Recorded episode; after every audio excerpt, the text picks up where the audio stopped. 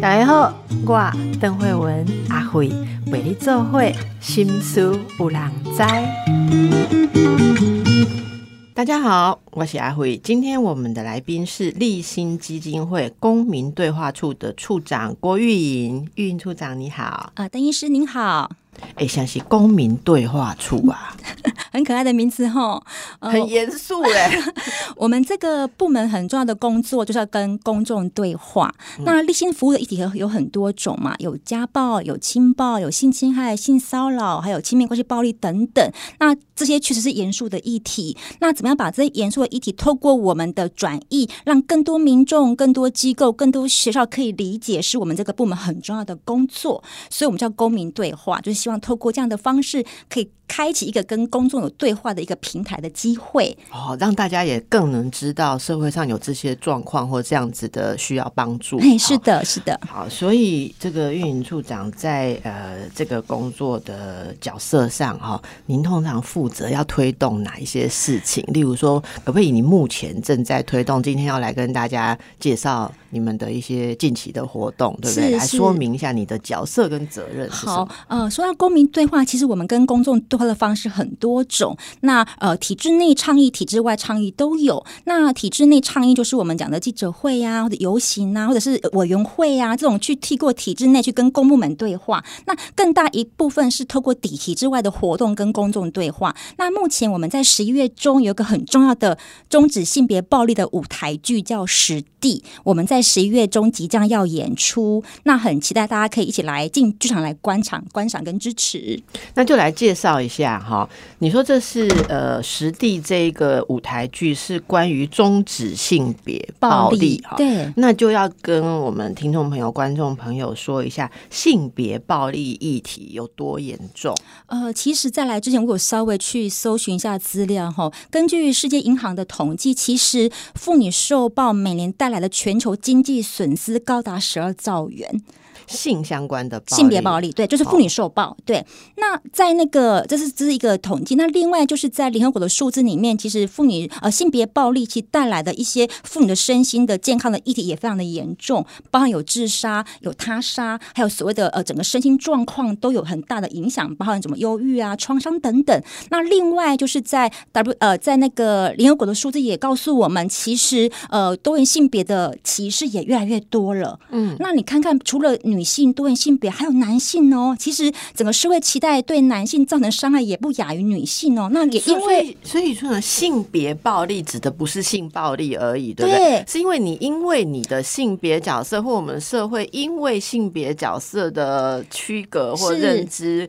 关系上对应的问题而产生的暴力，没有可以这样定义可以可以可以，可以举一些例子，让大家比较了解什么叫性别。比如说性别暴力是因为你的性别而产生的暴力行为，比如说我因为你是女生，所以我想要去强暴你；我因为你是男生，所以我可能去脱你裤子，这都是性别暴力。那我因为你是多元性别，你可能是男跨女，女跨男，所以我想矫正你，我就去欺负你，就是因为你的性别而产生的暴力，叫做性别暴力。那因为如果说我对你这个性别。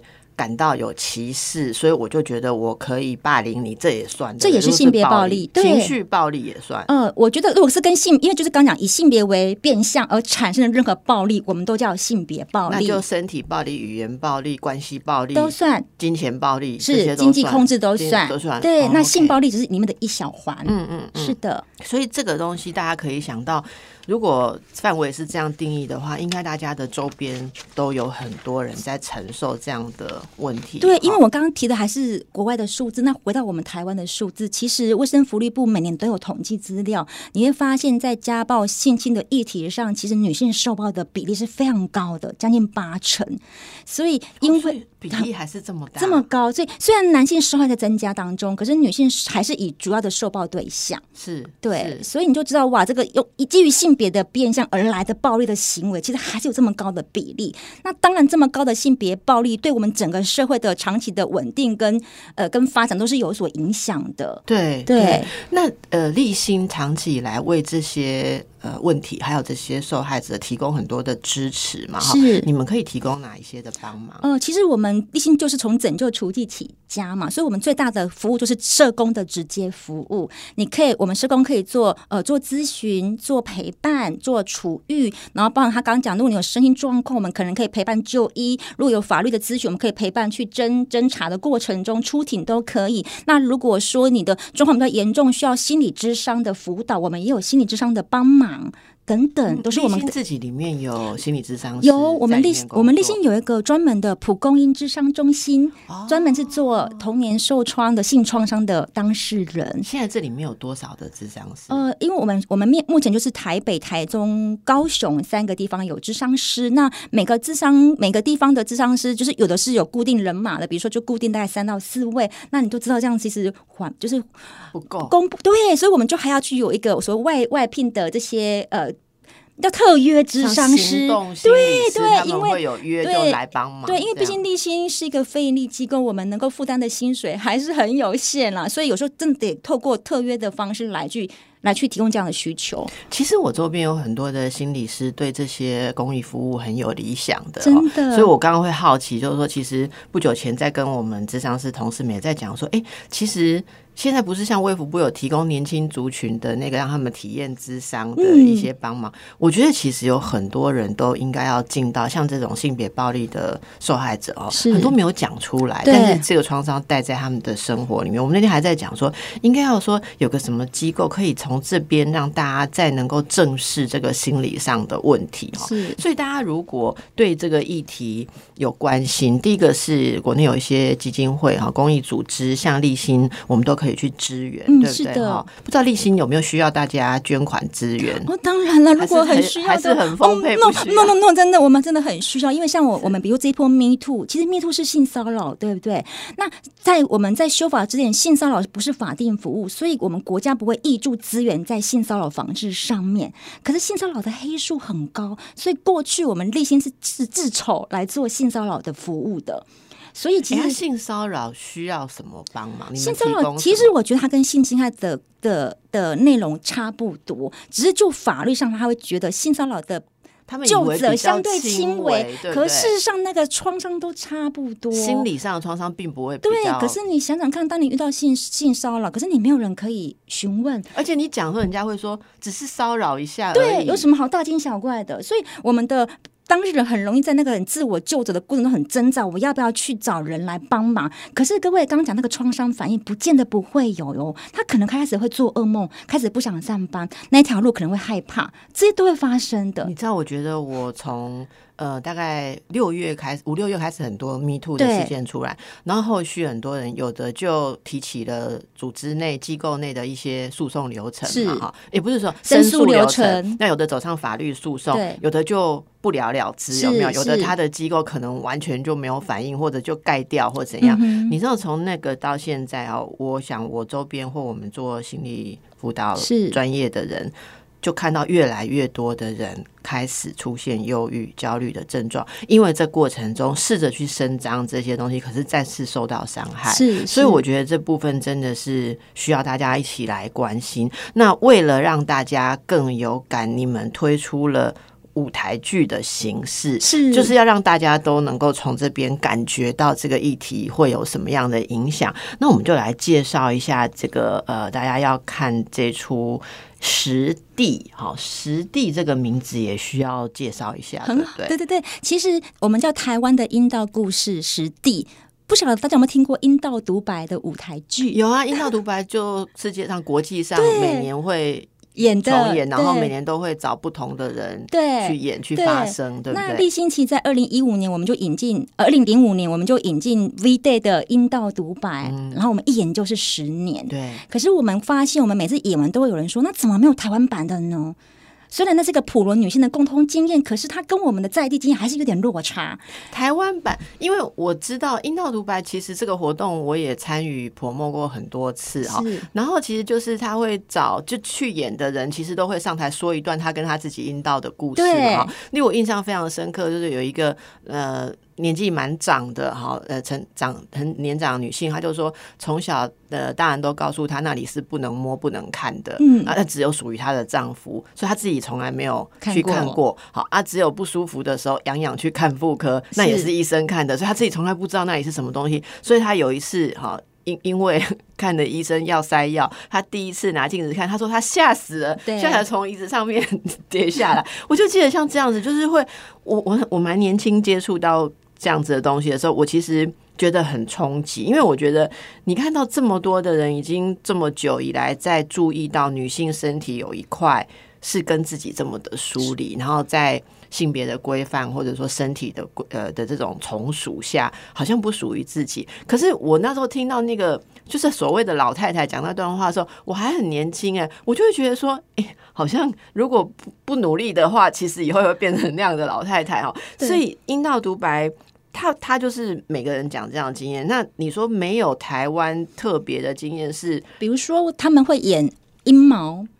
他会演南弗拉斯的战争经验，但是对台湾来讲，阴谋我们没有，我们没有剃阴谋的习惯，所以你就觉得，哎，那个跟我们很遥远。对，那我们没有战争的暴力，至少那个这个时候都没有，所以我们就觉得，哇，那跟我有点点距离。所以就有人说，那为什么没有台湾版的在地的呢？应该要有什么内容？所以我们演完十年之后决定发展了。那其实我们在想的时候，我们很希望让台湾的民众可以知道整个台湾的性别脉络的过程。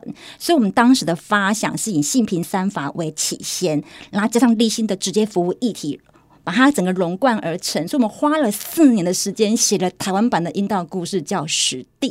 那您刚说“实地”是什么意思？我们那个光是命名也是想很久，那过程很复杂。那最后叫“实地”，是因为“拾”是捡的意思。我捡起了这些受伤的、被忽略的性别经验的故事。第，我希望可以翻转根深蒂固的性别迷思，而我终极的目标是希望每一个性别可以均等受惠，不受暴力的对待。所以这是实地的精髓。嗯，那所以这个剧其实是有很多我们看到我们自己的一个发展史，对台湾那个发展史。那呃，大家可以怎么样去看到这出舞台剧？演几场？哦，对，我们也因为人，因为我们我们的演员也是有限哦，所以我们目前十一月十七、十八在呃台北的客家音乐戏剧中心，我们演三场，然后在十一月二五、二六在台南的成大凤凰树剧场也是演三场，所以一共是六场。那大家要到哪里去购票呢？哦，我们可以到两厅院的那个购票系统直接购票就可以了。好，现在都还买得到哈。嗯，还可以，请大家来帮忙哈，因为还有点距离。可以扶老西幼这样。对对对，而且我们对于学生还有优惠价呢。好，OK，好，大家可以透过这个方式哦，来支援这样子的一个号召，还有也让自己有一些觉醒哈。对。那呃，这里其实你们同时还有推出一本书，对不对？是。这本书叫做《一段比阴道更长的路》。是，就是我们刚刚讲，其实我们立心在走这个性别暴力防治已经到三十五周年了，而我们从二零零五年开始演阴道毒保到现在也将近二十年了，我们真的走了一段跟阴道很长的路。那我们很希望我们这样的呃，不管是我们的实物经验的分享，还是我们的剧本的分享，就是我们除了每年的呃公演，各位公演真的很耗人力。当然，我们前警长机会人曾经跟我们说过，我们我们要持续演出直到暴力终止。我们听到这句话的时候，其实很很感慨，因为我们将会演到什么时候呢？那因为我们的刚刚讲，其实我们演出的成员主要是我们培植的。呃，光脚的爱丽丝剧团的成员，他们是一群曾经受过性暴力或性创伤的女性组合的团体。那当然，后来也有对性别议题有兴趣的民众加入。但这个团体从所谓的幸存者到健壮者到倡议者，到后来可以出来公演，其实非常辛苦的过程。那不瞒大家说，到现在他们都已经到中高龄的年龄了，其实有点体力不支了啦。你说演出的团员团员到中高，对对对，所以他们其实我记得回来，那时候就笑人呢。中高龄。他们真的已经记不太多太多台词了，所以我们很希望透过三十五周年的今年，我们常说可能最后一年公演的，我们把这个过程记录下来，然后也把这些剧本变成剧本书，让更多人可以来使用。哦，所以这本就是剧本书，剧本书对，那加一些很重要在过程中的一些重要他人，比如说我们的导演、我们的编剧、我们的主持人、我们的演员等等，他们在这一路上的观察跟看见。所以这个。剧筹划了四年，筹划四年。那我们让大家休息一下，因为我知道我们的听众朋友里面，你知道我们这个节目蛮特别的，我们有一半以上的听众是男性，是而且是中高龄的。是，我觉得现在各位大哥们一定有一个问号，说你两个早你那阴道阴道搞我一起供一起供，你现在都听得有点尴尬哈。我等一下要回来请教为什么要谈阴道。好的，还有这出舞台剧的内容，大家可以看到什么样的故事？我们稍微介绍一下。待会回来，我们再来请教一下刚才那个问题。哈，如果现在大家还听还听着没有脸红心跳转台的话，为什么会有阴道独白？为什么需要台湾版的实地？哈，阴道作为一个什么样的象征？它跟呃立新一直在努力，或我们现在需要的哦觉醒，到底是什么样的关系？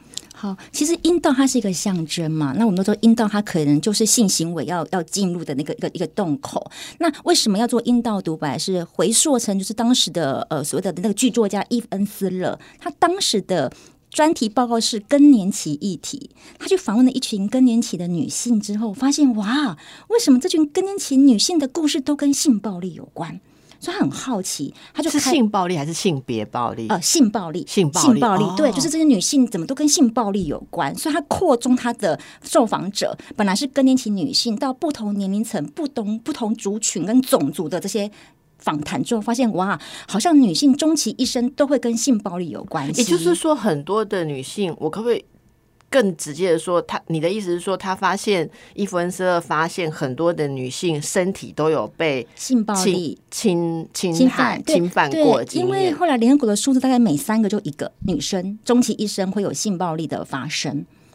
其实蛮高的，三个就一个，很高。这指的是像强暴这样子的事情吗？或者说没有同意性骚扰，可能也是一种对，就是跟性有关的暴力的样态。嗯，那因为在立心，我们就会觉得说，哦，我们因为阴道就跟性它做一个连结了，所以为什么 Eve 要做阴道独白？是希望当我们可以把阴道大声的说出来的时候，其实我们对性是相对不要那么隐晦的。所以我如果阴道受伤了，我可以侃侃而谈，而不是说哦，我那里受伤了。所以我们在做阴道独白很。重要是希望我们可以让大家知道性别暴力或性暴力的重要性，以及这件事一点都不可耻。所以，当我可以讲出来的时候，我就可以说我受伤了，而且是你不可以侵犯我。嗯，对。那为什么立心要做阴道独白？因为我们立心服务的对象就是受到性暴力的妇女儿少为主，而我们希望透过戏剧的方式来帮我们当时还没有办法为自己发声的受害者，我们有机会帮他发声。所以是因为这样的脉络，我们开始引进阴道独白。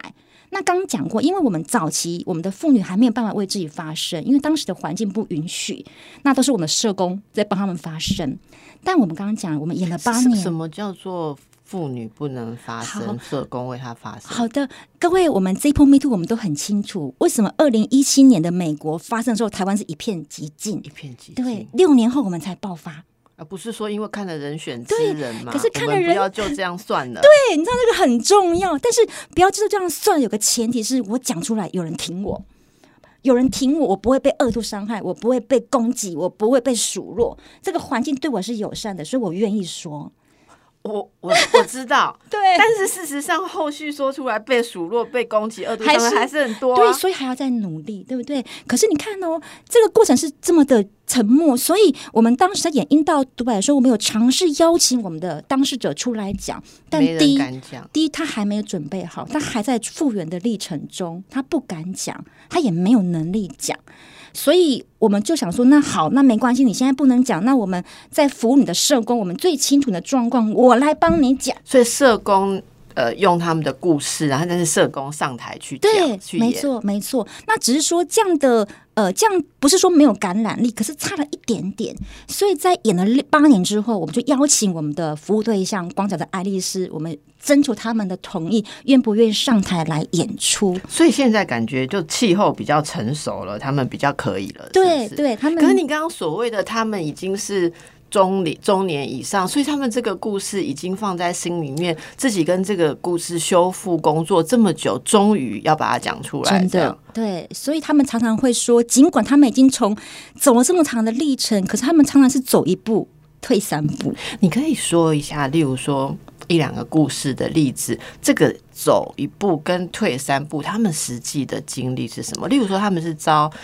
有有没有一些你印象比较深，或者说在这里面他是遭到，例如说熟人嗯的伤害吗？是然后他自己的生命发生了什么样的故事？好，我讲一个，就是我们第一年邀请他们的时候，在最末的时候，有一个光脚的爱丽丝，她讲了一段话，她说：“关于性，我是这样认识他的。那一年我三岁，我在客厅大喊着他是坏人，他是坏人，他是坏人。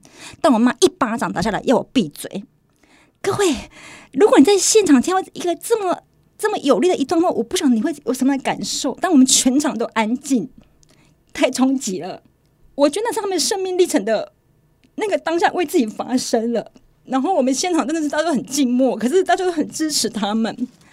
然后你说影响是什么？因为当从他们意识到自己被侵犯，当他在走智商的过程，哦，坦白讲，数十年呢、然后当一个 Me Too 案件发生，当一个性暴力发生的时候，他经过那个熟悉的电话亭，那个熟悉的味道，他依然会被 trigger。所以，我们尽管在陪伴的过程中，我们随时都要做我们的智商的准备。所以，我们虽然做倡议，可是我们立新毕竟有不公英智商中心，所以我们会定期办智商辅导。他们的这个过程哦，你可以不可以跟大家说说他们共通的要经历过哪些困难的过程？我想这非常的困难，我也陪伴过几嗯位，我我觉得那个真的是。外人没有办法想象的痛苦跟黑暗，而且你在里面根本不知道什么时候可以走出来。你也也帮助过很多位，哈，像刚刚这样子的一个孩子，他要经历些什么在修复的路上？呃，我觉得很多人他刚开始意识到这件事情的时候，来到智商师的面前的时候，有时候还没有办法去处理当时的创伤经验。因为那个经验后来累积的爆发的人际关系、亲密关系，好等等，它个都是要慢慢去修复的么。什么？例如说什么样？比如说，呃，比如说我可能我的界限被破坏了嘛，因为我一个性暴力就是我的身体界限被侵犯了，所以我对界限的是非常的、非常的敏感的。我跟人的互动，比如说我跟你可能可以这么距离的。的接触，可是我对一个我不认识的人，或是我相对没有信任的人的时候，我可能那个肢体的距离，我会开始很害怕、焦虑，焦虑。然后对，有有点，所以你说其实有点像是创伤后的是一些反应，对对对？那更不要讲亲密关系，我们很多的当事者在亲密互动这一块非常有障碍。所以他们可能更期待好好的被爱，可是又没有办法经营一个健康的关系，因为他们太受伤了。是，所以那个过程是非常非常非常纠结的。那你要怎么样在你爱的人的地方里面，爱跟被害，可是你的创伤又在还没有在在在在处理当中，那个整个是搅在一起的，所以非常的辛苦。那像你刚刚说，如果是一个三岁的孩子就发生这样的事情，然后他含有坏人，妈妈竟然是责怪他是，我会想象那个加害人是不是家庭成员？是，就是家内的性侵。对，那通常家内性侵是最难处理的，因为很多长辈为了家庭和谐、家丑不可外扬，所以我会觉得你是在说谎话，我就会漠视你的感受跟经验。所以孩子的的创伤不只是当下的性暴力，还有被长辈的背叛的那个恶度伤害是非常背叛跟抛弃，对，那是非常非常可怕的一件事情。而后来修复的那一块是要花很多力气去修复的。那是可能修复的吗？呃，要看我们有一个当事者，他就在现场说，那个在心里埋了三十年，已经生锈了三十年的那一根铁钉，今天终于要拔除了，因为那一天公演他的父亲过世。他尽管他对他父亲又爱又恨，他知道他关心他，但他也伤害他。他老了还要照顾他，你知道那个多纠结吗？所以我觉得他那个在那个又爱又难过，然后不晓得该怎么靠近他，又想靠近，想要有点距离的那个过程中，非常非常的痛苦。所以他是直到他父亲过世，他才觉得好像可以告一段落了。所以可不可以共，可不可以复原？我不敢讲，但我们说，我们终其一生好像都要跟创伤共存。你知道，我们讲这些话，我会想到好多我工作过的片段。是我觉得首先你讲我很有感的是这样子的，呃，受过伤害的朋友，光是要跟智商师、社公司建立关系就很困难，是，因为他们从来不熟悉信任是什么，然后他们会好像非常的努力，希望说如果要。呃，拥有这一个帮助的关系，他们好像要做得很好，可是他们又很快的会感到焦虑，甚至会在嗯，这个智商的过程当中又进进退退，会害怕说，如果他今天信任了你，你你万一又让他失望，他要怎么办？所以稍微做一做，他自己关系开始好像重心开始呃放在一个治疗师身上的时候，他又会怕了，然后就会唤起一种我会不会又扑空的感觉。所以首先进进退退，再者你刚刚说的那种那种受伤害之后，我像你说的那个父亲哈。你又要把他当父亲，不然你觉得自己好像没有尽到女儿的责任，可是对方没有尽到父亲的责任，跟他应该要守住的一些底线。底线对，所以我觉得那种那种接触，我看到的常常修复的路上最难处理的是自我感很混淆。我我我我我坦白讲，我不知道听众朋友怎么想象，一个人如果自己不喜欢自己，你知道日子要怎么过下去吗？真的。然后他们有很多人，那那个身体的伤害感。是没有办法用言语诉说的。然后人自己跟身，其实大家都跟自己的身体基本上蛮舒服的哈。你起来哦，想身体想吃什么你就塞什么给他吃，想要洗澡你就洗澡。可是有些人是始终处在他觉得他的身体不属于他的。那种感觉里面，他觉得他的身体有某个部分被伤害过，他恨不得有一些个案跟我说，恨不得把某个部分换掉或者怎样，可是他没有办法。我觉得这些东西，就像你没有办法换脑袋，你的一些负面思考会常年的侵蚀你跟攻击你，这些需要多么的勇敢，多多少的支持才有办法去度日哈。所以我觉得，为什么刚才那个处长讲的时候会。讲一个故事，讲到自己哭了哦。我觉得长期跟他们相处，是不是会感到说，世界上怎么会有这么多人受到伤害，然后有这么多，我我不知道该怎么讲。我有时候会很蛮义愤填膺的说，有这么多的恶。嗯，你你怎么感受这件事？或者在这个工作上，你怎么去调试那种？好，嗯，我觉得做公众教育最棒的一件事，就是可以看到光明面。所以你看到，我看到很多光明面是来自这些，来自于这些。这些剧团成员来自我们公演的点点滴滴，各位，你可以想象，在一个公演不到两小时的剧场里面，当我们讲完之后，有个孩子举手，他可以跟所有人说：“一直以来，我都觉得我很脏，但现在我觉得我一点都不脏，我很美丽。”因为他国中说不要老师性侵，只有看完两小时，他可以在这么多人面讲这件事情，我觉得。对我而言，那就是一个哇！他终于他可以有机会说出来，而且这个地方是可以涵容他、包容他、支持他的地方。我觉得那是一个很棒的一个影响力。而我们光脚的成员在后台会哭成一团哦，他们会说哇，这个剧我实在是背的好辛苦，演的好不好啊？可是当他听到观众的回馈的时候，他觉得哇，原来我的分享、我的演出可以让这些人有机会站出来为自己发声。而且我觉得哈，我我我在听你说的时候，我的想象是观众不应该是只有类似经验的人才有共鸣，是。因为你刚刚说的这些事情，我我觉得很多人，女性当然是还是占很多哈，我想男性也有，就是就看你是不是遭遇过这种暴力，或者说暴力范畴很大，在某一种程度的的一种一种伤害哈，我觉得那个共鸣是。你可能或多或少可以体验到，说你很天真的，或者说你很不设防，还是你其实只是很渴望人与人之间的一些善意，结果你却遭到伤害。是我我我觉得那个那个是一种信念的粉碎，信念的破坏。我听过好几位是说，他没有想过他需要去防这个，好，然后。然后那当然后续会有一种自责，对不对？就是我我怎么可以那么天真？我怎么那么那么样子的信任？可是你知道，我们对整个外界的信任被打碎了之后，你我我想你知道我在说那种痛苦，就是我我我那天我们在谈论一个 Me Too 之后的，就是 Me Too 后创伤的一个团体，然后有人就说到说，你知道那种感觉吗？你基本上走在路上，你要相信。你不会随时被天上砸下来的东西砸到，对。可是当你被砸过一次之后，你要怎么走在路上？是你每天怎么走在路上？我觉得这是，呃，不久前也真的有这样子的新闻哦。可是是那种感觉心理上就是这样，所以我觉得大家其实都会有共鸣。好，那回到刚才说的《实地》这出剧，它里面就会有几个角色，像您刚刚说的这样叙述这个故事吗？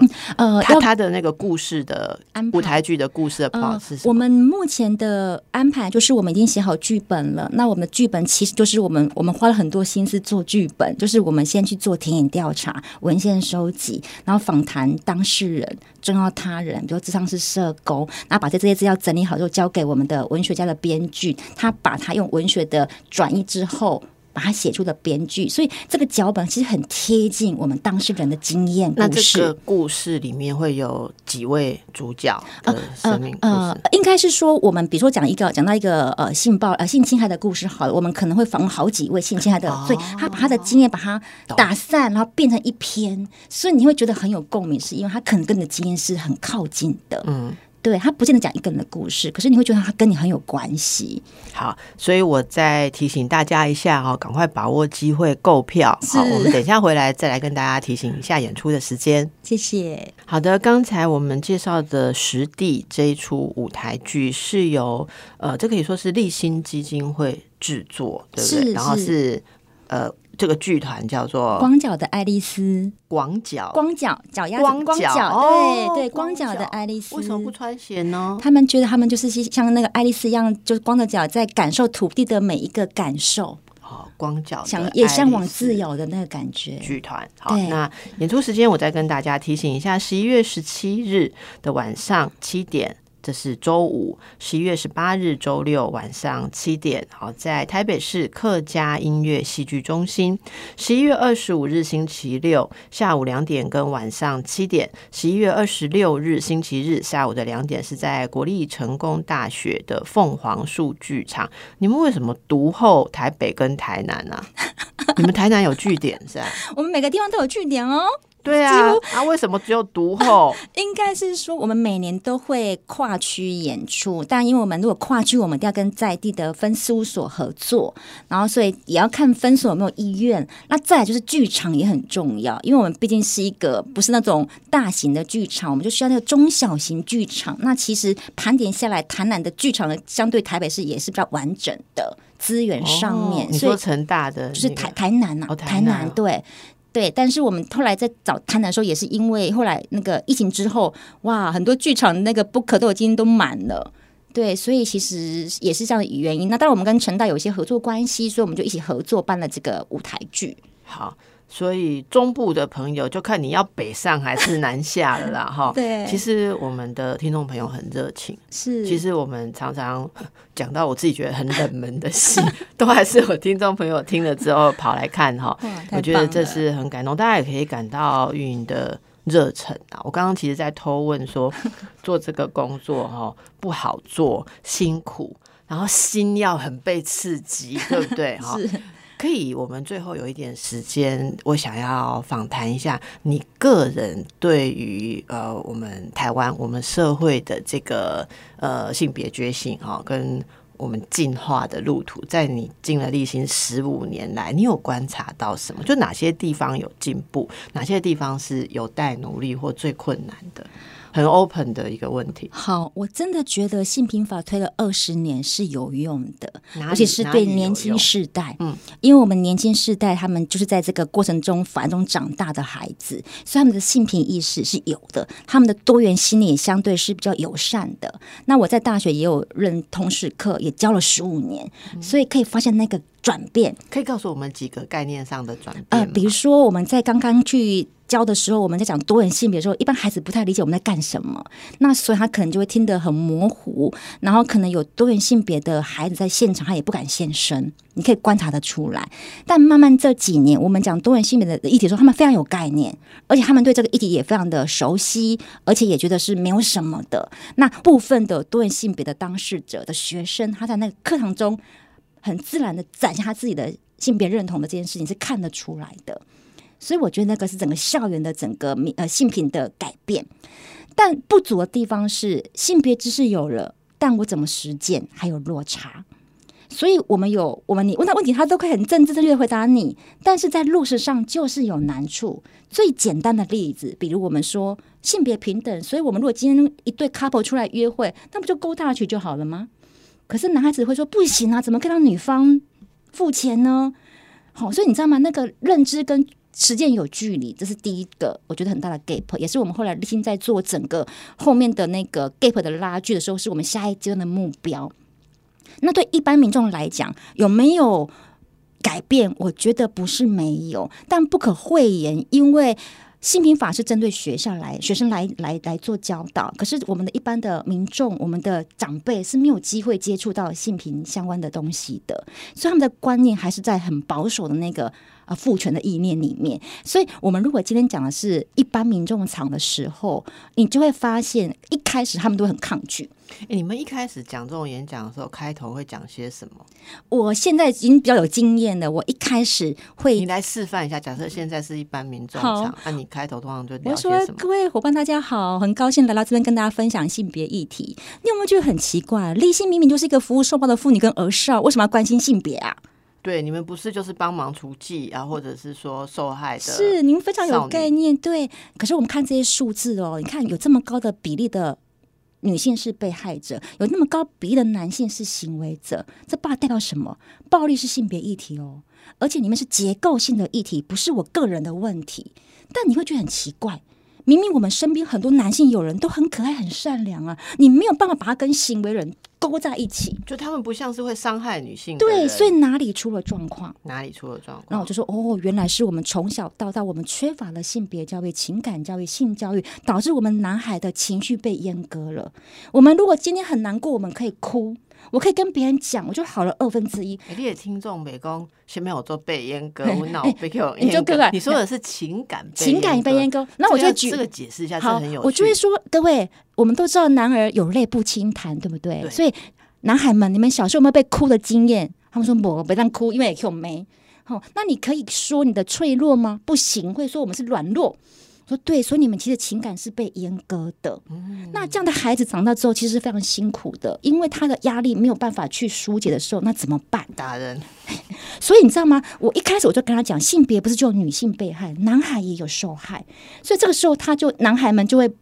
耳朵就会打开听我讲了，因为他们感觉其实是你是在同理，并不是指着他们骂说你们是加害者，对不对？对。其实我我那天其实我们节目应该是前几天播出的时候，呃，有一位老师，好是高中的老师，是他就在说他在。班上都会带孩子认识这些性别的议题，然后因为他带的是男校高中名校男校，他说那些男生都会说我们异男就是异性恋的男生现在受到霸凌很厉害，然后他们就会讲他们的压力呀，然后他们开始慢慢的从高中男生要慢慢就要进入一种成年男性的想象跟角色的时候，他们觉得哇，他们要做到好多事情，例如说要。坚强啊，勇敢啊，未来要养家哈，他不能念一个太烂的科系，你知道吗？嗯，会没有女朋友跟他交往啊，或什么？他就说，哎，他们觉得他们也受到极大的压力，所以我觉得从这边来，让所有的人都觉得性别议题跟自己相关，是，其实就是我们以前讲性别主流化嘛，就是你会觉得说所有事情其实都有性别，其实说真的，我这个节目也有性别主流化，真的太，所以就会被人家讲说，丽娜姐刚刚我们在公。性别议题，党代其这种性别议题 哈，我我我觉得尽量把它讲的让大家觉得有实用了哈。所以今天其实谈到这样子的舞台剧啊，大家可以感受一下。我其实个人还蛮期待，如果是你不熟悉这个议题，你更要来看看，真的来感受一下。因为就像刚才您说的哦，很多人其实不知道自己在这一个。性别暴力的环节里面，你不知道你的沉默，或者你以为事不关己，还是你一个很传统的概念就锁住了这一切，然后让它继续去存在。我们之后有机会的话，可以再来跟大家谈谈，像你刚刚说男性的很多情感被。压抑，或者说你你提到阉割 哈，一个一个比较特别的名词。那其实我们很多的男性听众朋友也常常会写信给阿慧哈，就是说觉得跟另一半很难沟通，然后搞不懂另外一半的情绪，然后就是会烦躁哈。那其实我都会在回答的时候，其实我都会讲到说，那你要回到你自己的情绪，好，你太太在抱怨的时候，你的感受是什么？他说。我的感受就是希望他赶快好起来，哈，不，这是这是你的希望，你的责任。可是其实我们会鼓励所有，不管是男性跟女性，年长年幼，大家先觉察一下你自己有些什么样的感受。可是这个真的对很多男性来讲，就是一个被剥夺的经验，是好，所以大家，诶，所以男性去看这个戏，应该也会很有感。有有有，我们里面还是有不同的个不同的性别的故事，除了女性，有男性跟多元性别的故事。好，所以大。大家其实可以看剧，然后也关注一下立新基金会在做的事情。如果我们的听众朋友里面，呃，大家有这个年度的一些公益的自己的规划哈预算，还是我们有呃中小企业主哈，你的企业有一些扣打的，关注一下我们立新基金会。呃，岁末年终有一些活动，呃，之前好像你们也有有推过什么年菜啦，然后节庆的什么点心盒啊什么哈。之前我。我们也有推广过，这大家可以关注一下哈。像我们这么热忱的 这个处长啊，里面有很多这样的人，十五年你的青春，嗯，在这里面，对，然后做了这么久，他现在讲到个案的故事，还会立刻爆哭，你看 多么有热忱的人。希望我们社会大家可以把这样子的热忱、爱心拿出来。嗯，谢谢，祝福大家。